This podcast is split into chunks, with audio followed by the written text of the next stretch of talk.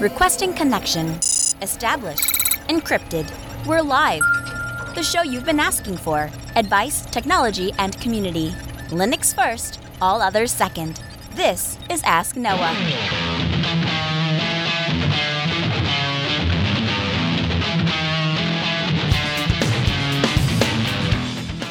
Live from New York City, the show that puts you, the listener, in the driver's seat because you are the content. The phone lines are open to be a part of the program. It's a free call 1 855 450 NOAH.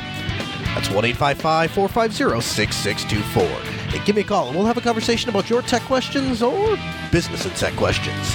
Linux advocate, above all else, small business owner, now host of the only radio show centered around you, the listener. Welcome to the Ask Noah Show. My name is Noah Chelliah. So, good evening to you guys. We are live from New York City. Happy to be here with you. We're live in our hotel room. A huge apology for those of you who wanted to come out to the show tonight. Our original live location never actually got confirmed, and so we're stuck indoors, which is actually okay because walking around New York, what we found was it's like a record high. Uh, we're going to make up to it. We have a great show and a very special guest joining us tonight. My friend, former co host, and my boss, actually, Mr. Chris Fisher, owner and operator of Jupiter Broadcasting. Welcome to the program. Well, hey, buddy, it's good to be here. Yeah. So it just took for me uh, putting you up in a hotel room for you to finally get me on the show. I see how. it- I see how Exactly. it so we had a show planned, uh, and you and I were actually going to do the very episode we're going to do tonight, and then uh, the then then we had an unexpected road trip that came up. Yeah. and so we weren't able Yeah. to do it. Yeah. But uh, so this is the this is the first uh, this is the first show we've done as a duo since uh, I think it was the end of last back in May. Oh my gosh. Yeah. So Chris and I both have a passion for small business, and we both own one. And so I'd say most of our conversations are tangentially related to this idea that both of us feel we feel a sense of commitment, a, uh, a sense of responsibility, not only to our customers, uh, to our viewers, uh, in, in Chris's case, but to our employees. And we're often called to make difficult decisions that often affect other people's lives, and obviously our bottom line. And so that's, I guess, the price you pay just for having a small business. And so, hmm. you know, phone lines are open 1 450 NOAH. That's 855 450 6624. Uh, and Chris and I are here to answer your questions.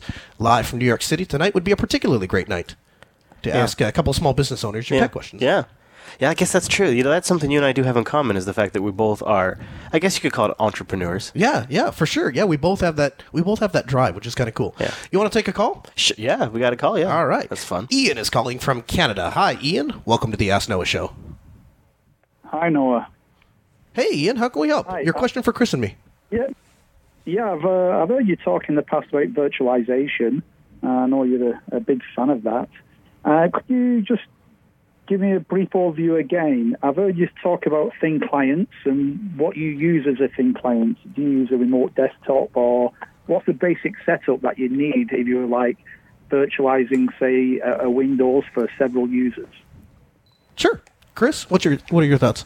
Oh wow, you're going to go right to me because I was actually curious to hear what you use here. Uh, I will take this moment to make a gratuitous plug for uh, considering Proxmox, which Okay. I don't think it's enough love on the show. I mean, you have mentioned it. Yep. But uh, we've run that in production now for years at Jupiter Broadcasting, and it's been it's been super successful for us. Now, how you uh, deliver end client machines is that what you're talking about? Like just virtualizing end client machines and then giving presenting that out to users, or am I tracking? Yeah, that's right. Yes. Yeah. So what do you do for that, Noah? My suggestion uh, so proxmox is a great actually For the idea- back end. for- for- yeah for the back end to actually host um, the virtual machines now how you actually connect to them. There's a couple different ways you could do it. The first way would be to use a software based system like um, Remmina. If it's a windows uh, software you could use rdp for the protocol to connect. Um, if it's a linux system i would use something like X2Go X2Go has very very similar uh, performance to rdp now another thing you could do is a hardware solution from our friends over at NComputing. And what they make is they make the NComputing L300 uh, thin client. And uh, these are available for about $35 used. They're about $200 new. Ncomputing.com. And what it allows you to do is you install their software, which runs on Windows or Linux, onto the host machine. So if you're using a physical host, you know, you do it that way. If you're if you're virtualizing your host even, then you would use Proxmox on the physical hardware, install Windows as a virtual machine, and then you would install the N, uh, computing, you know, virtualization software on top of that. The advantage of that is, uh, Ian, that you can basically take a large office, and we've done it as large as probably 40, 50 clients. Uh, 40, 50 workstations, and you can virtualize that all with the NComputing. And then your end hardware is just those $30 boxes. Oh. Ian, what is your timeline for this project? Because there is a sort of a forward looking answer I have for you, but it's not quite baked yet. Well, it's just a, an ongoing thing because I've come across Sure. a, a few people that I've needed to put this into practice, and I've just been using know, then- virtual boxes, moments, and things like that. So, You might be in the perfect position to try something that's uh, the the very beginnings are landing right now in GNOME 3.26, and it's the back-end infrastructure to use Pipewire. I just interviewed the developer of Pipewire on uh, last week's Linux Unplugged, and it exposes the display output as either RDP or VNC. Wow. And so you can run that inside a KVM machine, and then you can expose the desktop using Pipewire to an RDP client. Yeah, So sure. from Windows or from like Remmina. Yeah. Uh, and and it's you know it's brand new. They just are beginning to lay down the code right now. But you give that six months, it's really going to be there. You give it another GNOME release, and this could be very solid. Hmm. And by the way, future compatible with Wayland. yeah, absolutely. So, Ian, that, that's what I would do. Does that, does that sound good to you? yeah, that sounds great. Thank you. Fantastic. Yeah, we thanks. Uh, thank you very much for the call. Yeah, it's it's it's it's actually it's really interesting. So you're right. We don't give enough love um, to Proxmox, uh, and and it's funny because like what- I did a huge virtualization episode. Of course, I'm dealing you know with all these enterprise clients, and so we're dealing with the software that is pushed for.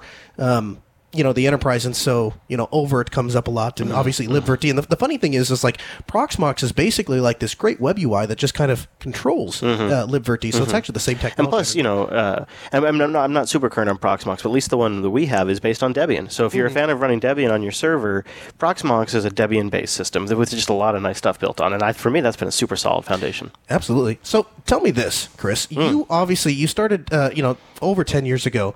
Um, you you started Jupiter Broadcasting, and uh, you know when that, when that first came up, you obviously had a passion and a desire uh, and a particular skill set that allowed you to step outside the norm of you know employment, so to speak, and, and you started this broadcasting company, which has now become you know very successful and probably the largest content of uh, of uh, or the largest uh, network of Linux content. And obviously, the home to the Ask Noah show. So, so tell me a little bit about what was in your mind when you first started that. You know, it was actually avoiding a mistake. Um, it was almost a Linux OS, and I, I don't want to call it a distribution because we weren't calling it. We were calling it Jupiter OS. Okay. And you don't call it a distribution because it's not. It's a desktop Right. operating system. Yes. Okay. And uh, this, in fact, very much. I was just reminded by uh, listener Ian, who is here at the Ubuntu rally Uh-huh. and in New York City. And he was one of the contributors early on to Jupiter OS. And uh, pretty early into Jupiter OS, I'd say, you know, six months, maybe, Mm-hmm. no more. Uh, I had this realization that uh, Bryan and I did not make good operating system developers. But we make decent podcasts. Yeah, So. I thought, okay, well, so what could we do with this? And we both really liked the retro feel of Jupiter Broadcasting because we had a bunch of different content at the time that kind Mm-hmm. Sure. of fit. And uh, so that was sort of this moment where I went, well, I could try to do a hundred different things, or I could just be honest. We can sit here and we can produce weekly content, but we're not getting this OS off the ground. Yeah. And we should just be honest with ourselves, what our limitations are, and what our strengths are. Okay. And that was really sort of the moment we went, okay, well now we have to eat a little uh, a little egg on our face here, kind of whatever, because we had to pull back from that whole Jupiter OS project. So you you started you know just creating really great content just because it was a passion of yours, and then later you said, well, now that we have this kind of this idea of this thing of how we can kind of you know structure the thing, now we're going to take that that that structure that didn't quite fit, we're just going to wrap it around what we do best. Yeah, and and then it was okay. How do we how do we turn this into a business? Not so much so that uh, we can get rich, because that certainly hasn't happened, but it's so so much so that well, if we're going to make the type of content at the quality level that we want, it's going to require a lot of time, and the only way to make that possible is if it pays the bills, because. It's, I'm obsessed with it. It's the only thing I can really do, anyways. I'm pretty much unemployable now. Yeah, yeah, yeah. We So- yeah we talk about that too. How, how once you get that drive, once you get that Yeah. entrepreneur It's all it's difficult to go. it's all I care about. Yeah. If you could go back in time and you were going to go give yourself one piece of advice. Now I know what your answer to that would be if I was asking you this question, uh, you know, nine months ago. Uh, Yeah. But but today, what would be what would be the one thing you go back and, and tell yourself? Hmm. You know, I would say uh, stay focused and um, accept that you have again core strengths, and consider spinning off the work that you don't like doing faster. Okay. Because um, like I, I- I had like this pride about it. Like I can grind through this. I Mm-hmm. Yeah, can get yeah, this done. yeah. And then what I found myself doing was just hating that part of my job, Mm-hmm. which then was starting to kill motivation. It was killing creativity. Mm-hmm. It was killing my content creation. And so I, I realized, oh wait a minute, it's actually responsible for me to have somebody else do this work. I'm not being lazy. Yeah. I'm doing effective management. Right. And then once I made that sort of transition, uh, I feel like the shows started getting a lot better.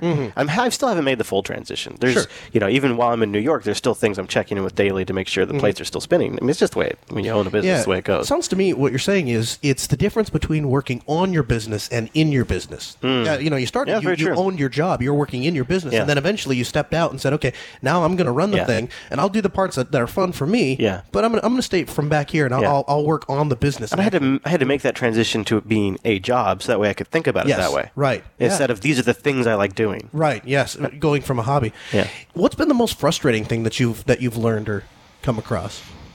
Hmm. You know, the, probably the hardest thing would be uh, you can you can have a lot of people working really hard on something, Mm-hmm. and doesn't mean everything's always going to work out when there's a lot of moving parts. And when you're a small when you're a small like one person business, it's Mm-hmm. all on you, and that's bad in the sense that it's all on you, Mm-hmm. and that's good in the sense that it means it's only your responsibility if something goes wrong, Right. And you have 100% control over that aspect of it, Right. when you're in a group and sometimes as a business gets larger there's other parts like you have internet connectivity issues because you have multiple ISPs and you Mm-hmm. have multiple data providers and download providers and they can have an outage and you can have the most incredible episode you're super proud of and the RSS feed service is down Right. Mm-hmm. and there's just nothing you can do about it and you're sitting there t- you know twirl- twirling your thumbs Rikai's sitting there twirling his thumbs there's nothing Yeah. he can do about it and it's, and it, you just have to sit there and go wow no matter how hard we work sometimes there's just bad things happen, and it's just the way it goes. Yeah. And you, the the lesson there was, okay, well, how do we not let this totally demotivate us Yeah. and just move on to the next thing? Got to make the next show. So yeah, it, so in, in some regards, just knowing where the where the limitations that you have no control are out of. Yeah, or actually, because there you always find new things. You always discover new things. So it's mm-hmm. really the ability to adapt and keep your head and keep moving forward. Mm-hmm.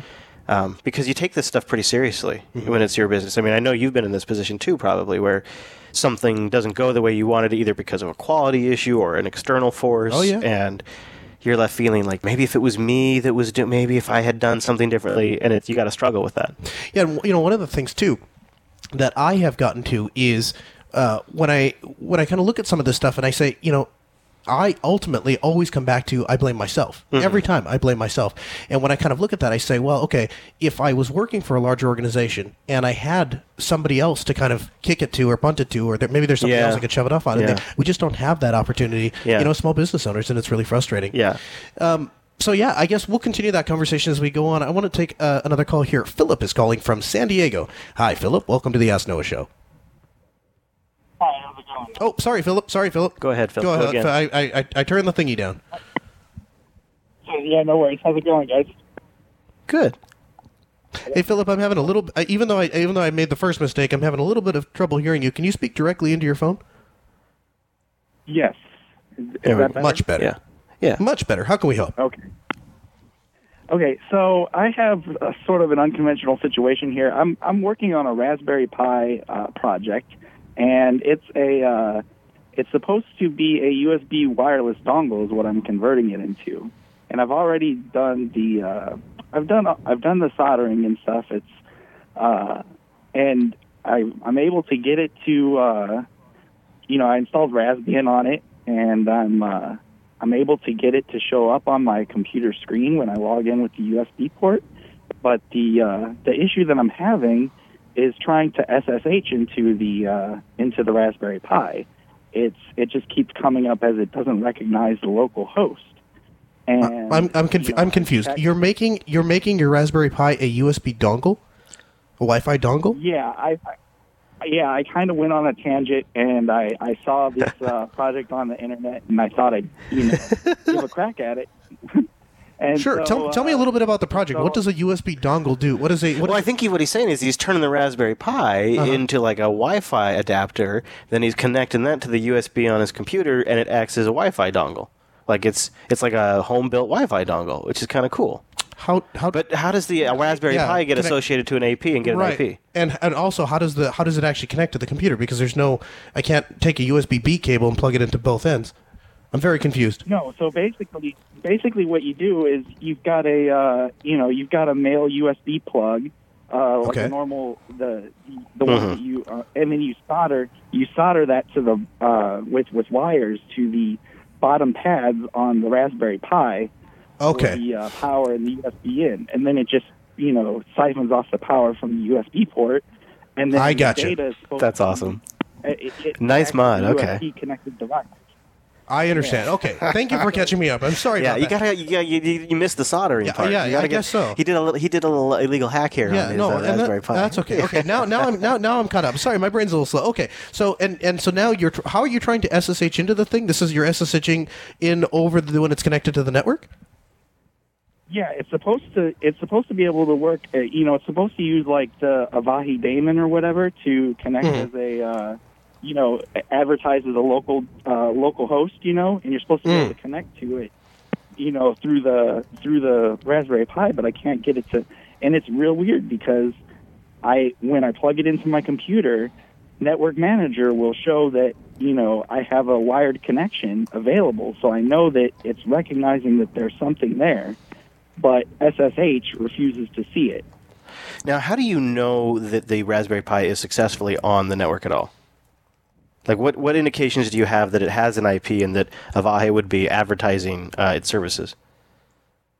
Well, so I did, I did, um, I did. I when I do like uh, ifconfig, I can see the, I can see the Raspberry Pi is listed in, uh, in the listed device. So you know your Linux kernel's talking to it. You know the, the, the Linux box and the Raspberry Pi at least see each other over the USB interface.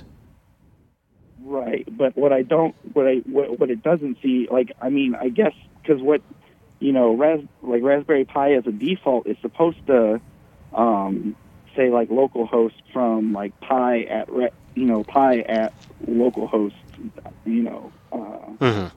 Pi at Raspberry dot localhost or whatever.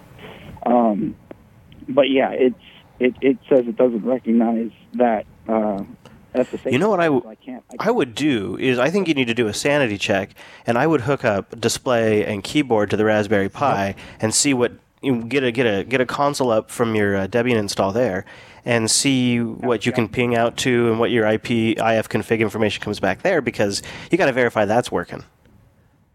Well, so and and that's kind of the that's kind of the issue is because you know it's the you know they have the Raspberry Pi Zero and they have the Raspberry Pi Zero W, which is you know the W is the one that has the wireless. I have the I have Ah. just the zero, so there's no wireless out. Oh, okay. So Well, so, I n- don't, so now now now I'm confused. Now I'm confused again. So how is the Raspberry Pi connected to the network then? the, Hope? The, the- well, it, it, no, no, not hope. Uh, so it's not. It's not actually ever. It's it's connected to the. You know, it's it's like a local network between. Oh, okay. the Pi- So, Oh, okay. so let, me- let, let me see if I Okay, understand. let me see if I understand this. So you're you're trying to SSH into the Raspberry Pi over the USB cord. Then that's what you're trying to do. Yeah, like get a network connection up Yeah. over that. okay. Yeah. Do- Yeah, so it gets real wild here. 'cause ultimately, I want this to be like a Bitcoin cold storage wallet, right? Now we're talking. Okay. This does get real wild. I'm I'm I'm totally on board with your project. So my, so here's my next question: Is do you have a inter do you have an IP address assigned to that USB interface that is kind of acting as a network adapter thing? Uh, no, I don't have a, like a static IP or anything assigned to it. How are you how are you SS, how are you SSHing into it? Well, so because the SS because with SSH you're supposed to be able to uh, when when you plug it in from a USB, it's supposed to treat it as a uh, as a um, as an Ethernet as an Ethernet device through like Mhm. g_ether. Um, it's it's it's like a because basically the Linux picks it up as a as an Ethernet device, and then you. But Philip, here's here's here's the here's the issue. Here's the issue. The issue is that when you when you s when you when you drop to your terminal and you type in SSH and whatever follows after the SSH, the computer has to be able to resolve that thing. And so if it's a name, first it's going to look in your host file, and if it can't find it in your host file, then it's going to look at your preferred DNS servers. And if neither of those places have an answer to whatever the thing is, it's you're simply not going to be able to connect. If you if you put an IP address directly in there, it's not going to try to resolve that, obviously, but it is going to try to, to, to, either route those packets if it can connect directly, and if it can't, it'll send it to, to its default gateway. So the the issue that you're having is, is you, uh, there's, I mean, and I could be wrong about this, but uh, you know, I don't think that you can just plug the USB cable in and then type SSH, you know, root at localhost or local pi or whatever, and it's just going to find that.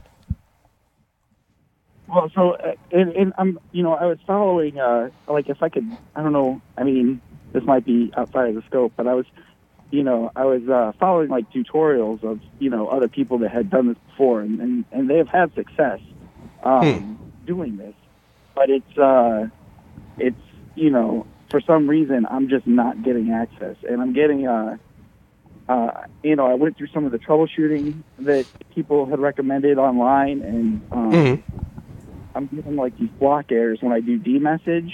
Uh, I'm getting like some kind of block 11 error when the when the when it's trying to um, recognize it as a USB connected device, and I don't know Okay. if that's maybe causing the issue. Um, Well, m- maybe I, my, my trouble, my problem is, and unless you've not made any changes to the actual computer, right? All you've done is just plug this USB cable in. yeah, no, the yeah, just just the Raspberry. uh, Basically, it's the Pi Zero I plugged directly into the computer. Gotcha. Yeah, so I guess uh, Philip, as far as I and, and again, there's probably somebody out there. I am not the world's expert on Raspberry Pis, and I'm sure there's somebody out there that knows a lot more about this than I do. But uh, based on my limited understanding, I don't see any. Any way that the, the computer is going to be able to resolve those names, um, uh, what I'm going to do is I'm going to put you back on hold. I'm going to have Sarah pick up and, and grab your information. And uh, there is a guy in the uh, in the Telegram group. Te- uh, it's uh, telegram.asknoahshow.com. His name is Jason, and he does all sorts of stuff uh, like this and connects Raspberry Pis to all different things that they probably shouldn't be connected to. Um, so I'm going to put you back on, on hold. I'll have Sarah pick up. She'll take your information. I'll forward that on to him, and uh, we'll see if he maybe has an answer for you. And I'm sorry that we don't. All right, I want to play an interview uh, for you guys. This is a really inspiring gentleman, a man who dropped out of high school, who was told time and time again that you're not going to amount to anything, you're not going anywhere, uh, you know, and and and in spite of all of that, he said, "No, you know what? I don't believe that Eeyore is my spirit animal, and I think that there is a way that." Uh, I can overcome this, and I think that I can do it online by teaching myself, uh, you know, different resources and a different skill set. And uh, we, I, I kind of told the story on the Fourth of July, and he actually was a pleasure. He came out to Grand Forks, and him and I hung out for a weekend, and, and he's a really inspiring individual to look at or to listen to. So, uh, coming up is an interview with Mr. Ron McMahon. I'm here with a good friend of mine, Ron. And uh, Ron was back in Grand Forks a couple of months ago. For a quick refresher for you guys, Ron was working a job at Walmart in the uh, in the produce section, and uh, in the middle of moving some bananas, he had this epiphany that he wanted to code databases. He wanted to make a lot of money doing it, and uh, Ron set out on a mission. And uh, we have Ron here on the Ask Noah Show. Hey, welcome to the program. Hey, thanks for having me. Hey, we appreciate having you. So, tell me the story. How did this hit you? What was happening? Was it actually bananas? It wasn't even really Walmart or produce. Uh, there was about five or six years in between there, doing warehouse stuff, driving forklifts, uh, doing freight stuff, doing inventory places at different warehouses, and I ended up at a freight uh, freight company doing forklift driving for a little bit, and uh, reorganized an Excel spreadsheet. And the boss noticed and said, uh, "Oh, you're good with computers." Um, fast forward a couple months, they put me in a claims department. Claims suddenly didn't have any queues anymore. Fast forward another couple months, and uh, I would uh, do some reporting stuff for them. After doing reports about two times, I decided I didn't like it and started looking for another forklift job. At the same time, I was kind of Googling how to automate the stuff, just, you know, copy paste Excel automatic. I didn't know what code was, I didn't know what an Excel macro was. And before I know it, I'd spent four months building this 1200 line Excel VBA macro with no indentation, no functions, no comments. Um, no idea how it worked, but it worked. They noticed that. They sent me off into uh, a provisionary role into development. I did development there for a while, and uh, that company just happened to have a lot of their logic in the database, so I very quickly learned SQL and been a fun time. That's that was about four years ago now. And when you say you know you moved into the, their, their development department, my understanding was this is kind of a smaller company. So development department. I mean, was it more like you had some guys on the IT staff, or like did they have like a like a, a, a an actual like division of the company for doing development? It was really just the IT staff. There were people who were known for the network stuff. There was the database guy, and there were some the developer guys who would avoid as much of the database stuff as they could. Uh, it was all fresh and new and fun to me, and I was learning stuff as I was going along. So I would just say yes to anything they asked me to do, and they gave me the time to figure it out. When you first started doing this, was there a moment where you were like, "What did I get myself into? What am I doing? I don't, I don't know anything about databases."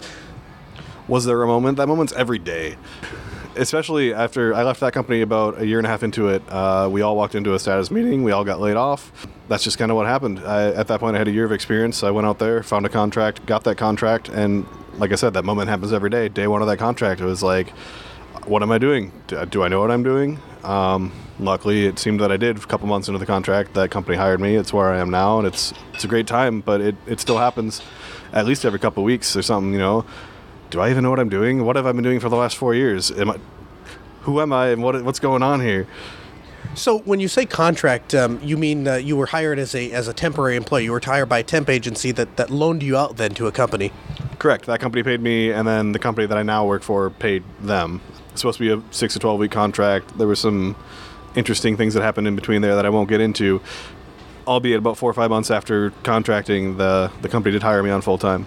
Okay, so walk me through this a little bit because you're not. So when you sit down, you're going to go do these. You know, you're starting on this database development, but obviously, it's. You, I mean, these functions aren't just coming to you in your head. I mean, you're learning them somewhere. Um, you know, did you go to school or did you take a did you take a class or someone show you something?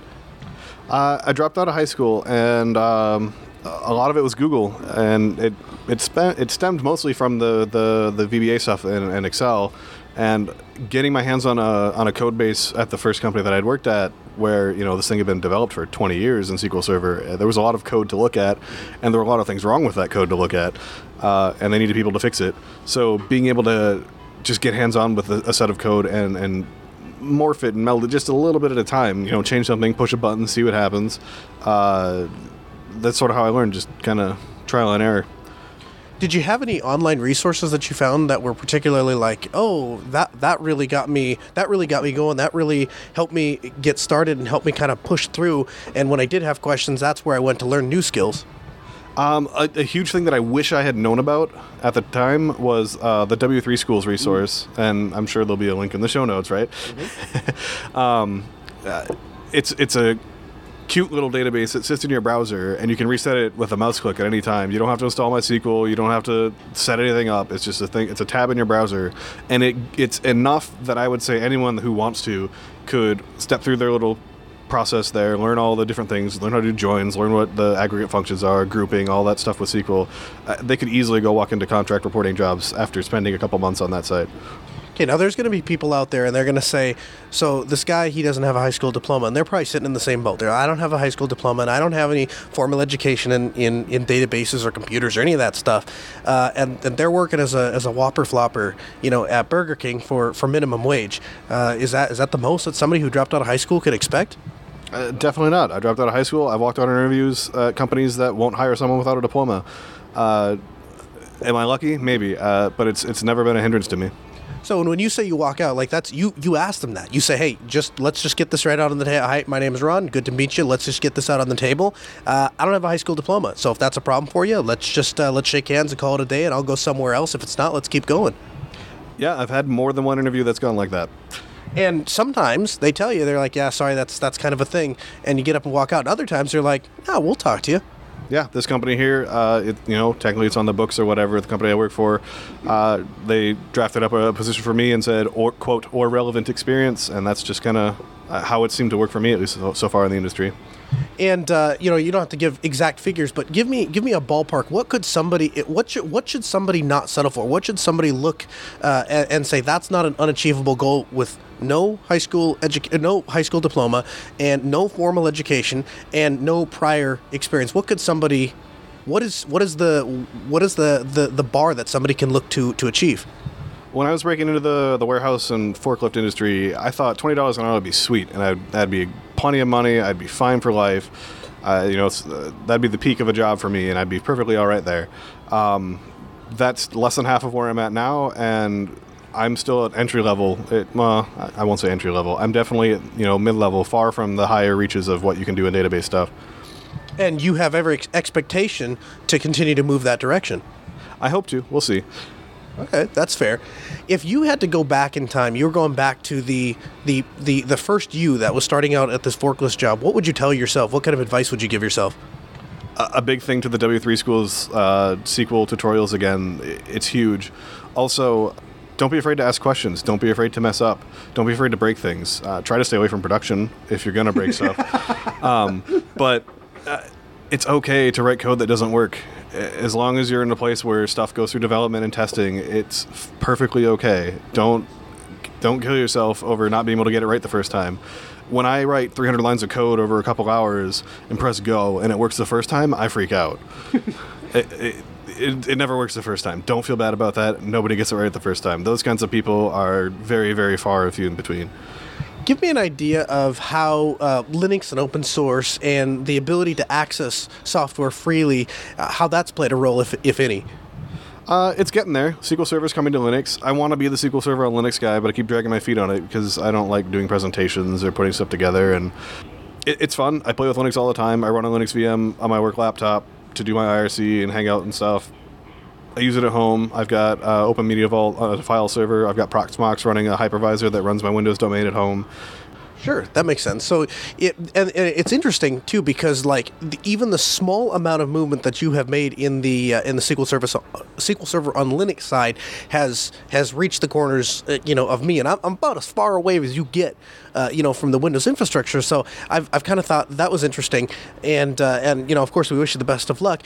If if you're looking, you see that? What kind of timeline are, do you see before that starts to take off? And maybe not in your environment specifically, but any environment as far as I know, Microsoft has said it's quote production ready for a few months now, and I know that there are places that are using it side by side. Uh, one of the big features in SQL Server is the high availability groups, and it's already possible to run a cluster that contains both Windows and Linux hosts and fail over seamlessly in between. Uh, as far as it being Linux only or Linux uh, starting up a, a, new project with Linux uh, for SQL Server, it's going to be at least a couple years, I think. They don't even have, uh, is it Kerberos? Whatever the uh, the Windows authentication is working for that yet. You got to do SQL logins, and anyone that takes SQL Server seriously doesn't use SQL logins yet. How about the community? I know that uh, I know that you and I have you know have a lot of really uh, a lot of shared acquaintances and stuff like that. What role, ha- ha- if any, has that played in in your experience and your your ongoing uh, you know collaboration, networking, all that? It's been huge. You know, I don't listen to many of the shows, uh, yeah. but I hang out in the Mumble, and we know a lot of the people that hang out in the Mumble, and I credit probably most of, the, if not all of them, to me getting into this career at all. It was the sort of stuff. Uh, I think I met a, a buddy playing Counter Strike who dragged me in there, and because he had heard I was doing some code stuff, and you know there were some code nerds or whatever in the Mumble, uh, and it was just the receptiveness of them to tell me oh, this is what a for loop does. This is how an iterator works. You know, these are typing, you know, casting, and uh, just all kinds of different programming stuff. They'd listen to me, they'd hear my questions, and they'd talk to me for hours about it as, was, as long as I was willing to listen. One of your earlier experiences, that, and I know you were talking about this, uh, you know, when you were out here uh, camping with me, and and we were talking about. Um, you know how your how a lot of your development role actually started with an IRC bot. Talk, talk to me about that. Yeah, it was one of the things that got noticed when they sort of interviewed me for the provisionary role, moving from the claims department into the the whole development thing at that company, uh, I had just looked at the IRC specification, looked at Python as a language, something I hadn't done before, and I didn't know what a library was or how libraries worked, and I didn't want to learn that. I wanted to write code. Bad idea. Don't do that. Um, but uh, I ended up banging out. It's like a couple hundred lines of Python that just use raw sockets. It connects to IRC. It talks to people. It has commands. It will you know tell you the weather, the price of Bitcoin, or something like that. It's it's a terrible abomination of code, but it was me saying no to everyone who's telling me how to do something, and that I wanted to learn to do it my way. Uh, and it worked well enough for what I wanted to do. I, I'm still surprised. The thing runs for like months at a time before it crashes you and I uh, see very eye to eye when it comes to money management uh, and and uh, and, our, and our aspirations in life. We're both very goal driven people. I think that's why you know you and I get along so well.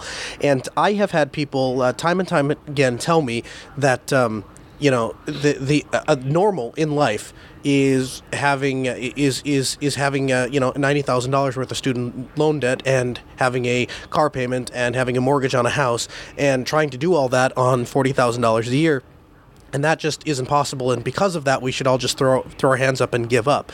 Uh, so speak to those people. Tell me you know and, and when i try to counter that when i try to give examples and say no I, you know i built my company from the ground up uh, and i do have a college diploma but that has not played I- any role really in where i, I have gotten. Uh, and they say well you you've had it handed to you. You've you've got you know because you worked for 10 years and you're an overnight success. So you're you're coming from the exact opposite background and yet you and i have wound up in very similar positions. So, so talk to those people for a minute Uh, we've covered it a couple times already. I'm a high school dropout. I have no formal training. I learned, luckily, on the job, there was a company that was willing to help me. Uh, but I could have learned all that in the time that I spent playing video games at night if I really wanted to. Um, up until I had started learning it, I didn't realize that I, I was smart enough. I could do this, that it was this easy. Uh, I, I had sworn it off because I did so poorly in high school that it was just never going to happen to me. Um, and as far as the whole debt thing goes, I, I did. I think it's about this week. I've had a credit card for a year, and I got it just because I had started traveling because I've got the money now. And the last times I had traveled with my debit card from my credit union, they would freeze it. So I got a credit card simply because I wanted a thing that would work in case they froze my debit card. Uh, the thing hardly ever has a balance on it. I pay it off right away. Um, I just recently took out a loan to buy a car. I took out a two-year loan. I paid it off in four months because seeing the debt balance on my credit, my bank account every time I logged in freaked me out. Uh, I don't drive a fancy car. It's an 07 Impreza. Um, I will never buy a new car. Uh, I'm s- I'm wary of buying a house. I'm, I'm starting looking into the market now because rent is, is really just a waste of money. Um, but you don't you don't need to go into massive debt, and definitely don't get yourself on a financial plan of being okay with your minimum payments on everything. Uh, I drove beaters. I made sure I always had at least two cars so that when one did fall apart, I'd still be able to get places and get to work. Um, I don't. I hope to never fall victim to the debt thing, but I understand that if you do get there, it's really hard to get out. So, if you can, if you aren't in it now, don't succumb to it. Stay away. Um, and if you are there, I hope you get out of it someday. And when you do, please don't fall back into it. Yeah, it's interesting. You know, your number one wealth building tool uh, is your income, and anyone that, that anyone that has a, a strong uh, presence in the financial community, anyone who's studied it, anyone who's looked at it, knows that. Uh, and so, and they, they all agree with it. And you and I have just kind of stumbled upon that. Neither one of us, to the best of my knowledge, have had any training in that uh, in in that realm. So, one last question for you. This is kind of a funny one, and, and I'll let you answer it to the to the extent, if at all, if you want to. But uh, do you want to tell people the the the nature of the product that you're working on because it, there is a certain irony to it. I'm in the education space. so you are you are now developing uh, uh, specifically for um, you know a particular industry, which um, I, I don't want to use the word wrote you off, but you were told that you needed in life to succeed, and now you're making your su- success from that. Yeah, and it's awesome. Um, I really do feel like I'm giving back. Um, it's cool to see the software that we are putting out, um, and we're not alone. There are there are many competitors that are doing the same thing that we're doing, and I'm just glad that that's a space that exists now and that schools are buying it because uh, if I had had it, I probably would have finished high school. That's absolutely fantastic. Well, thanks so much uh, for taking the time to, to stop with us. And I know you're not a big consumer podcast in general. I- do you, you, you think we have a chance of earning your listenership on the Ask Noah show? Oh, I've listened to most of them. I need to catch Oh, up. I'm a few weeks behind, but uh, I've listened to most of them. Okay, so of of all the shows that are out there, this is this is the one you chose. Uh, of any podcast, yeah, it's been this one. Fantastic. Well, thanks so much for taking the time to, to be with us. We really appreciate it. Yeah, thanks for having me. So that was Ron McMahon, and he, like I said, he's a really fantastic uh, individual to talk to. And I, you know, it's it's it's funny because I am going to take and time link uh, that particular interview uh, every time somebody calls me, or every time I have a conversation with somebody, and somebody tells me, no, my best my best option is to go be a whopper flopper and make five dollars an hour, and and uh, and maybe I'll demand fifteen dollars an hour, and, and hopefully the fast food industry won't just replace me with a kiosk, which we have in Grand Forks, and I have to say is actually quite entertaining for my kids. So, uh, Greg, uh, so uh, Ron McMahon, uh, more links in the show notes if you want more information about what he's talking about. W3schools.com, and I, I would give a, actually a plug for uh, for uh, you know something like Linux Academy. If you guys, a lot of you are in the Linux space, and if you're looking for some place that will teach you, um, you know, tips and tricks on, on on how to get started with Linux Academy, that's or how to get started with Linux, I would use Linux Academy. Uh, that's what I've gone to um, for all of my recertifications, and th- and that is coming from somebody who has previously paid, uh, you know, the high cost to actually attend an official uh, Red Hat training course, and I think I get just as much value out of the uh, out of Linux Academy, and for you know a fraction of the price. Uh, Greg is calling from British Columbia. Hi, Greg. Welcome to the Ask Noah Show. Hi, Noah. Thanks for taking my call. Did I hear that uh, you have Chris Fisher on the line with you this afternoon? We do. What is your question for Chris? Rumors Chris? are true. Rumors are true. Well, how's New York doing? I'm a fan of the Jupiter Broadcasting Network, and I, I tuned into your vlog a couple of times. It's interesting to see how, you know, you, you meet these challenges and jump on certain opportunities, and you know, throw the open source stuff into the mix, and you know, get things produced and podcasted. It's a lot of fun watching your network. Well, thank you. Um, We uh, So we you're- we're kind of running around today capturing what essentially the feel is to be here. I'll give you a, I'll give you a preview though. I can give it to you in one word. Can you guess what it is, Noah? it's Uh, cha-ching. no, it, well, it's Oh, okay. expensive. Yeah, that is that is York. a good one. I always find New York to be. I think expensive. would have been the word I would have chosen had it not been so dang hot.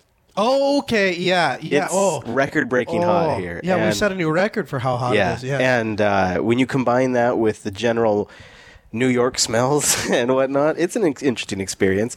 But uh, I have actually been really enjoying it, and we ran around all day today in the hotel here at the Ubuntu rally, capturing people working and great air conditioning as long as you're in the building. So it's incentive to keep working. Well, I'll keep I'll keep uh, tuned to the network and and uh, watch for your newest updates. Thank you. Yeah, I got a new vlog coming out on Tuesday, which continues the trip over here to New York. and then and then the one after that you think will be Probably here. Yeah, the actual- okay. And in fact, the one that comes out on Tuesday, that would be uh, Tuesday the 26th, Uh-huh. has you in it. yeah. Don't ruin it. 'cause I won't. there's- Okay. Yeah. Yeah. You know what I'm thinking. Yeah. You're thinking what I'm thinking. All right. Greg, how can we help? What's your question for Chris and me? Well, I called to ask you if you have heard about uh, Reddit community where they are modifying Chromebooks to run Windows Windows 10 on your Chromebook. No, I, I, I uh, that is one thing a- out of all. I'm a I've done a lot of Chromebook things with. Chromebooks, Greg. I got to tell you, that is the one thing I have not tried to do on a Chromebook. Hmm. Maybe it's a business Well, these guys are having great, great success. These guys are having great success on the chrultrabook Reddit thread. That's Oh, no. reddit.com slash r slash chr ultrabook. Okay. There you go. And, all right. Uh, I'm running it on my my Chromebook. I bought the Dell Chromebook 13 in December 2015. I ran it under Chrome OS for a year, and you know I was I was loving it, getting a lot of use out of Chrome OS. Uh, I had a 32 gig SD card that I was uh, that I had installed Ubuntu onto, and I was you know booting into my Ubuntu install, and then I'd boot into the Chrome OS. The whole time I was following this this uh, subreddit, and these guys were making great progress on rewriting the firmware uh, from coreboot source code. Uh, Mr. Chromebox is the guy who's uh, doing the the firmwares, and you know they've made excellent progress. Right now, you can flash your firmware on several supported Chromebooks, and then the drivers for Windows are installed right from the uh, Windows install. Interesting. And how does it how does it run? And what do you do I with thought such you a guys beast? might want to know. Well, right now I've got uh, I'm running Netrunner. I was you know paying attention to the network, and you guys were doing your your uh, your challenge, and Netrunner seemed to get some traction. So I've been running Netrunner on my on my Chromebook, and you know it's phenomenal. So I, I guess so. Here's my here's my here's my immediate thought when when you tell me that people are installing Windows on the Chromebook. So most of these manufacturers that subsidize the cost of the hardware to run on to run Chrome OS. Microsoft is doing the exact same thing. So if you go look at HP, they offer a Chromebook and they offer a very light, uh, you know, com- you know, very inexpensive Windows. Uh, computer for about the same price. HP is doing the same thing. Um, I don't know Yeah, specifically. I, I don't know. Spe- actually, I know. For, actually, I do know specifically. It's not Dell's about doing the that, same. though. But well, It's about reusing old hardware. yeah, It's about something you bought, and you know, I guess I can see that. Yeah. Yeah, but I just if there's anyone out there that is looking to do something, if they're like, I would like to buy an inexpensive computer and run Windows. I don't know why you'd want to run Windows, be even on a good hardware, much less inexpensive hardware. But if you were going to do that, I feel like there might be better ways to to do that. Hmm. The performance is okay though; it, it works all right. Yep. I'm, uh, you know, uh, the coreboot firmware is possibly leaner than most uh, manufacturer BIOS setups. sure. Uh, there's limitations to flashing the Chrome OS. You get a command line on the core, so you can run utilities on the, the on the command line. Uh, you can get into uh, volumes on a shell, and you can boot from an image, but you have to do something like install rEFInd on there so that you can do multiple boots. You can't run Chrome OS and uh, use this flashed, uh, this updated by uh, firmware image. You have Sure. to choose between them. But you Sure. can apparently you can run Chromium OS. Arnold the Bat will dual boot with Windows on your Chromebook. Oh, interesting. Uh, all right. Well, th- You might have to you might have to upgrade the SSD storage. Sure, that makes perfect sense. it- Well, whoops, sorry, sorry, Greg. Every time you start talking, uh, go ahead, Greg. Installed. Okay, I gotta go. oh, Okay, all right. Okay, that sounds good. That's my Yeah, favorite moment right there. Here's the here's the thing. I mean, this is live radio, so this is what we have to do. But I it's, love it, though. it's funny because uh, you know you, you wait for the, the pause until you can you know until you can Yeah. you cleanly say goodbye, and then Yeah. uh, whoops, didn't quite. You know what, dude? That happens in real life too. yeah, it really tur- does. Turns out it kind of does. it's just how it goes. So I want to. Uh, I'd love to get your take uh, on this too, Chris. But there is a uh, there's an article that just came out and has me uh, jumping around for joy. This is from Medium.com. Headline: Wire server code now open source. Hey-o. Earlier this year, we started open sourcing Wire server code under the AGPL license. Today, the code necessary to run the Wire server is available for everyone for review. The next step in the team is for is to remove dependencies on specific services to pave the way for an easily self-hosted server. User interest in the self-hosted in self-hosting the wire server has been extremely high. We're getting requests from the security community academia and nonprofits as well as business clients especially in the finance and public sector. So basically for those of you that have been waiting for a instant messaging application that runs over the internet that provides encrypted end-to-end communication but you want that to actually be secure you want to be able to actually audit the source code you now now have an option. And i know that there are people in the chat room that were interested in some sort of a messaging platform but they were only interested in it if they could host it themselves now the funny caveat to that is a lot of them don't even care about actually hosting it themselves. They don't actually plan to host it. They just want the ability to actually host it, and then they are willing to use whatever the public server is available. Which you know, it, it, it's kind of a conundrum. But uh, but now we have an option. So the first one out of you know, uh, so there's Signal out there, there's Wire, there is Telegram, uh, there's WhatsApp, there's Viber. Out of all Oh, of yeah. those, Oh, yeah. apparently Wire's the first one to open source everything. The whole thing. The whole thing, top to bottom. Now, you, you know what'll be interesting is what will really be interesting is to, if, if somebody could dig in and let us know what exactly do they mean when they say we need to remove dependencies on specific services so that you can host it because apparently the code is available but you can't actually host it. So that leads me to think that one of two things so I, I suppose i could go take the code and i could strip out all of those you know reliances on services but and, and maybe i'm way oversimplifying it but you would think that they would just be pointed to some sort of you know server and you could take the code and set up your own server and then point the client to the to the different server i don't I- i'm not really sure You know, a couple things I I was wondering about when you were describing it, and Uh-huh. this might be the part that they're having trouble with. So long term, um, I like where they're going. Yeah. where they're going long term is even self-hosted with Federation. yeah yes That sounds really cool. Right. Uh, but uh, I I would like to know more about how they do push notifications. Um, they have us. They're they're planning to break out everything into separate repositories, and the push notification WebSocket is going to be called Cannon. Get it? Because you're shooting out Yeah. messages, so it's called Cannon. Yeah. And uh, that that is a tricky beast because that requires talking to Google services and Apple services. Right. And uh, in both cases, you're going to have to be a registered developer. Sure. And the other thing is, you know, you can have Wire have perfect encryption, and you can have an open source server and an open source client that you're auditing every day, every night. But as long as you're sending that content and the content being previews of Mm-hmm. your messages o- through either one of these push notification services, Mm-hmm. Apple and Google have a legal record of that communication. Oh, sure. So the push notification infrastructure is the weak part in all of these encrypted apps. Self-destructing messages, Telegram, WhatsApp, it doesn't matter because they all have to go through these services where there's metadata about who tele- who messaged you Uh-huh. and uh, possibly even a little few lines of the content. Now I got a question. So that could be something that they're struggling with. so here's one thing that I think is is kind of interesting is you know on my phone I've noticed that I have the ability to actually shut off uh, my notifications that that that pop up. So for example, I can I Oh, can yeah, yeah. And so if I do that, does that remove it because it's not then accessing that push notification API? I don't know. I don't know where that settings. If that settings on this phone, then no, because it's still coming through the push service. See, what depends is what's going through that push service, and maybe there's a way for people to roll their own. Um, the fact that they're breaking it off into their own service is interesting, and you could see how that could even be used by other open source projects. Oh yeah, yeah, absolutely. So it'll be interesting to follow the the development, and uh, and I, I think we've all been kind of waiting to see who broke it first. I guess the answer to that is Wire. James from Idaho is calling. Hi, James. Welcome to the Ask Noah Show.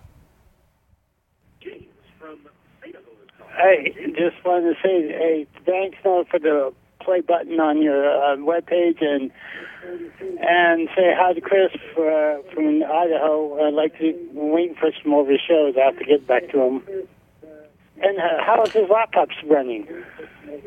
Well, very very nice. Thank you. Well, thank you. it is. You know, uh, I, I I went through Idaho seven days ago now. So uh, I was in your neck of woods seven days ago, and I've made the trip um, here with two laptops. I've got my editing laptop, and I've got my review laptop that I'm testing right now.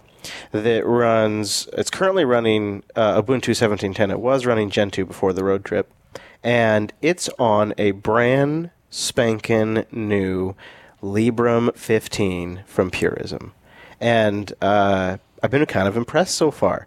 So uh, I'm liking 1710 a lot, and I'm liking the Librem 15 a lot, which uh, is giving me more confidence about the Librem 5 fundraiser they're doing right now. Yeah, yeah, yeah. It's interesting because you know it, it started out uh, a little bit different. So I'm, I'm I'm glad that things are kind of turning around. I'm glad the Librem folks Yeah, are because starting to get the first around. one I was not super happy with, and this was their make good, by the way. I didn't buy it.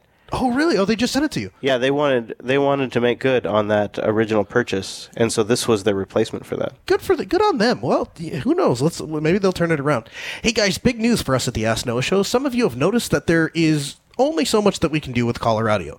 I mean, at the end of the day, we have these people that are calling in from all walks of life and all these various different devices. Wow. Uh, yeah, I mean, and so in the history of the Ask Noah Show, though, we've only ever not put one call on the air, and that wasn't because his call quality was poor, it's because we literally ran out of time. And it I was drunk. no, and uh, and the guy who was calling in has called the show uh, numerous times before. But uh, everyone else that has ever called the show has gotten through, and that means that the average call quality has been dragged down because we uh, we're not kicking people off the air. Episode one, I said it. I said we are here to help people, and if the byproduct of that is a great show, then so be it. Well, turns out one of our listeners uh, and is is owns a telephone service company, um, and the team at Vox Telesys said we at the Ask Noah Show can have our cake and eat it too. And so I just got word today that they are officially donating a brand new top of the line broadcast phone system to us. Now, Altispeed Technologies, that's uh, the company that's my day job. Uh, we've worked with Vox uh, Vox Telesys for for a while now. Um, I've been to their office. I have seen uh, their dedication to Linux and open source. Uh, they are an open source company first and a telecom second. Um, they they have done an excellent job uh, of taking of utilizing open source, leveraging open source, and providing uh, solutions to their customers, kind of like Altispeed does. And no, no cutting quality, um, but all open source. In fact, so much so that they have to. There's one particular thing that they have to use uh, Windows for, and they actually all of their computers, all the desktops are all running Linux, and so they actually spin up a VM to get into to Windows to do this one little thing. Um, so it's, it's absolutely a great company, and uh, they are our go-to recommendation for SIP service. So when we sign up a customer uh, and and they are interested in us managing a PBX system for us uh, for them, a free PBX system, uh, we always recommend VoxTelesys. Uh, so a huge thank you to uh, Mike and Brian from VoxTelesys, and we at the Ask Noah Show. We are so grateful for the generosity. You can find more about VoxTelesys at voxtelesys.com. We'll have that link and more information about VoxTelesys uh, in the show notes. And uh, I actually I just got a message from him. He says that it uh, is shipping tomorrow, so we should have it on on the air. By next week for you guys, so you have Wow. to see if you think there's a yeah, it's super nice of that, That guy. is. So uh, see if there is a significant uh, qual- uh, quality increase in the phone lines. So Chris, a lot of people know. I think we've you know said it before. We are here at in New York City covering the Ubuntu Rally, Mm-hmm. um, and basically for those of you that don't know, the Ubuntu Rally is essentially it's kind of like A hack conf- fest. Yeah, it's a hack fest. It's it's like a conference for people that work at Canonical to get work done. Yeah, and and and communities that are connected or want to get involved, and also companies. Yeah. So uh, um, I, I know some folks from Adobe are here, uh, Microsoft, uh, Slack, um, bunch of bunch of companies, Spotify. And so as you know, it's it's it's interesting because as we have gone through and kind of talked to some of these people and we've been watching kind of how they're working, we've realized how important it is for Microsoft to send somebody out to take a given product that Microsoft makes and work with the snapping team to make a snap of that particular product so that it's available for us the end user. And how else do you do that unless you get those two people in the room? And what better company to do that than Canonical? Mhm. Well, you know, it's also it's an opportunity. Something you'll hear a lot when you talk to developers. Yeah, I tried to get X Y Z from Canonical to build on, say, Fedora, but uh, it was dependent on this uh, Canonical Ubuntu patch, and uh, without these particular Ubuntu specific patches, y- it won't run. And uh, those are the kind of problems that get fixed here. So if you are on the other end of that, you can come here and say, okay, guys, well, I need to be able to build this on Fedora, and um, it can't be dependent on these patches. So whatever you're doing, we've got to upstream that. Right. And so that all happens here. It gets upstream, they get it working. Um, but you know something else that's even more exciting than all of that because you know that's it's it is really good insight on how how they actually work Yeah. with Yeah. Mm-hmm. outside community members and amongst themselves. And the other thing that's really interesting, just a quick aside, some of them have never met each other. Like Yes. most of them don't know the other 90% of the people. Like there's there's like small groups that know each other. Yep. But this company's worldwide. Mm-hmm. And so sometimes the first time they've ever met each other, and so they're working together for the first time. Mm-hmm. So that's got to be huge for them. Yeah. But even bigger than that, what's really happening today, even though I'm sure you can't officially say this, but what's genuinely happening today as we sit here is the very first development is beginning on 1804. Oh boy, especially after 1710 too. Like mm-hmm. if you guys aren't playing with 1710, you have to be playing with 1710. It is I, I speak I think I can speak for both Chris and I when I say this. It is the best release Canonical has ever done. That's why I put it on the uh, Librem before I came out here. Yeah, it's just I am so excited to, to, to play with 1710, and so now they're hopefully, and we, you and I were talking about this earlier today. Hopefully, what the goal is is to take all those things that make 1710 great and just really solidify them and just tweak, just minor little massaging until you get it to a perfect product, uh, and then we get that you know when it lands in 1804, people can can carry that on. Yeah, it's uh, it's a it's a get together. There's a very community. There's a community aspect, but there's an overriding. It's time to get work done feeling. Now, of course, this is Right. day one. Yeah. and you know, a couple of days down the road, that might begin to to shift a little bit. But day one felt very much like we got to capitalize on everybody being in this room. Right. and it was heads down. And if they weren't people, if people weren't working, they were diagramming. And if they weren't diagramming, they were discussing. Sure. And it was pretty intense work. So you and I were sort of like quiet mice as Yes. we went around to try to capture it all. Yeah, we were, and you know, as we kind of went through, and it's like Mark is just a very, very, uh, you know, uh, intimidating person to be around. He's intense. I, I think so. Yeah, Yeah. I, in a good way. Yeah. Um, I think he. I think he's just. He really, really extols the virtue of a good leader. Yeah. And you can tell that just by talking to all the people that work for him. Yeah. And you know that's been really interesting. So Chris and I consider ourselves both very, very fortunate. Um, you know, to, to have the opportunity to come out here and to be a part of this. It's it's been really cool. And thank you for. I'm sorry it took so long for us to get you on the Ask Noah show. No, was good. Yeah, we tried to do it episode three or four, or whatever, and Yeah. that didn't work out. Well, we So- had to go to the airport. yeah, it turns out we have to fly. Yeah, turns out we have to. Yeah, we have to fly all the way to New York City and do this inside of our hotel room. Although I have to say, and I will. T- I, if I didn't tweet, I will tweet a picture out of this. I think this is a really cool podcasting setup. Yeah, it's not bad. Like you know, we're so we're sitting at this bench and Yeah. we both are on our laptops, Yeah. and so like we can turn and talk to each other, Yeah. and then if we're we can go back and kind of work a little bit. And I think so- what really does it though is that app you have. yeah, the app that's telling me that in nine countdown. seconds that uh, Yeah. yeah, That's a, a you, have you put that in the show notes? You No, should no, I sometime. will. I will. Sometime. It'll be my hot tip. It is. It's an app pick, if you will. There you go. All right, guys, that brings us to the end of this week's episode. A huge thank you to Sarah, our call screener, Ben, our producer, and Rakai, our video editor. We'll hand you off to Crosspoint coming up next on KEQQ 88.3 LPFM, Grand Forks.